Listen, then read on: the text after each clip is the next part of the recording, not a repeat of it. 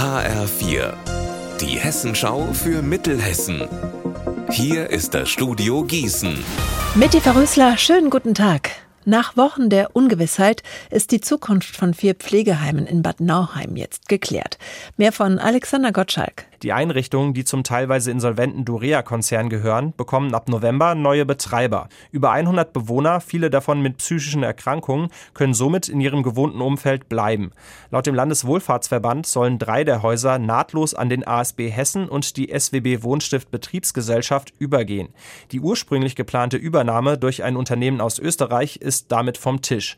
Nach HR-Informationen aufgrund des massiven Widerstands in der Belegschaft. Auch für das vierte Pflegeheim hat sich mit der von Berg-Gruppe derweil ein neuer Betreiber gefunden. Es gibt nichts, was es nicht gibt. In Kirchhain im Landkreis Marburg-Biedenkopf sind einem Landwirt bereits zum zweiten Mal reife Äpfel von seiner Obstwiese gestohlen worden. Und nicht nur ein paar, gleich mehrere hundert Kilo in einer Nacht und zuvor schon einmal Äpfel im Wert von 100 Euro. Am Menzfelder Kopf in Limburg-Weilburg ist vor einer halben Stunde ein neuer Pfad durch das Naturschutzgebiet eröffnet worden. Ab sofort können und sollen auch ein bisschen Spaziergänger und Wanderer auf diesem Pfad die Trockenrasen und Heideflächen entdecken. Seit den Corona-Shutdowns sind auf dem Menzfelder Kopf nämlich wohl sehr viele Menschen durch die Heide und das Gras gelaufen und auch getrampelt. Das soll jetzt durch den vorgegebenen Pfad vermieden werden. Wenn der Sommer geht und es draußen langsam kühler wird, dann ist es Zeit für den Limburger Lesedom.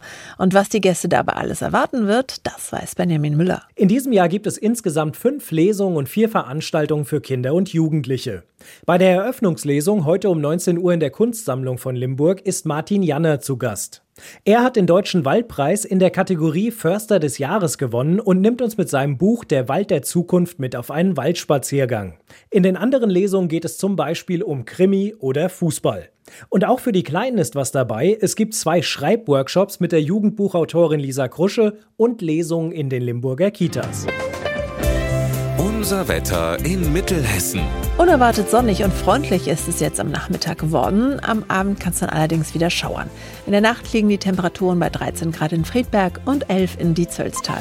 Morgen dann eher frühherbstlich und nicht mehr spät sommerlich. Ihr Wetter und alles, was bei Ihnen passiert, zuverlässig in der Hessenschau für Ihre Region und auf hessenschau.de.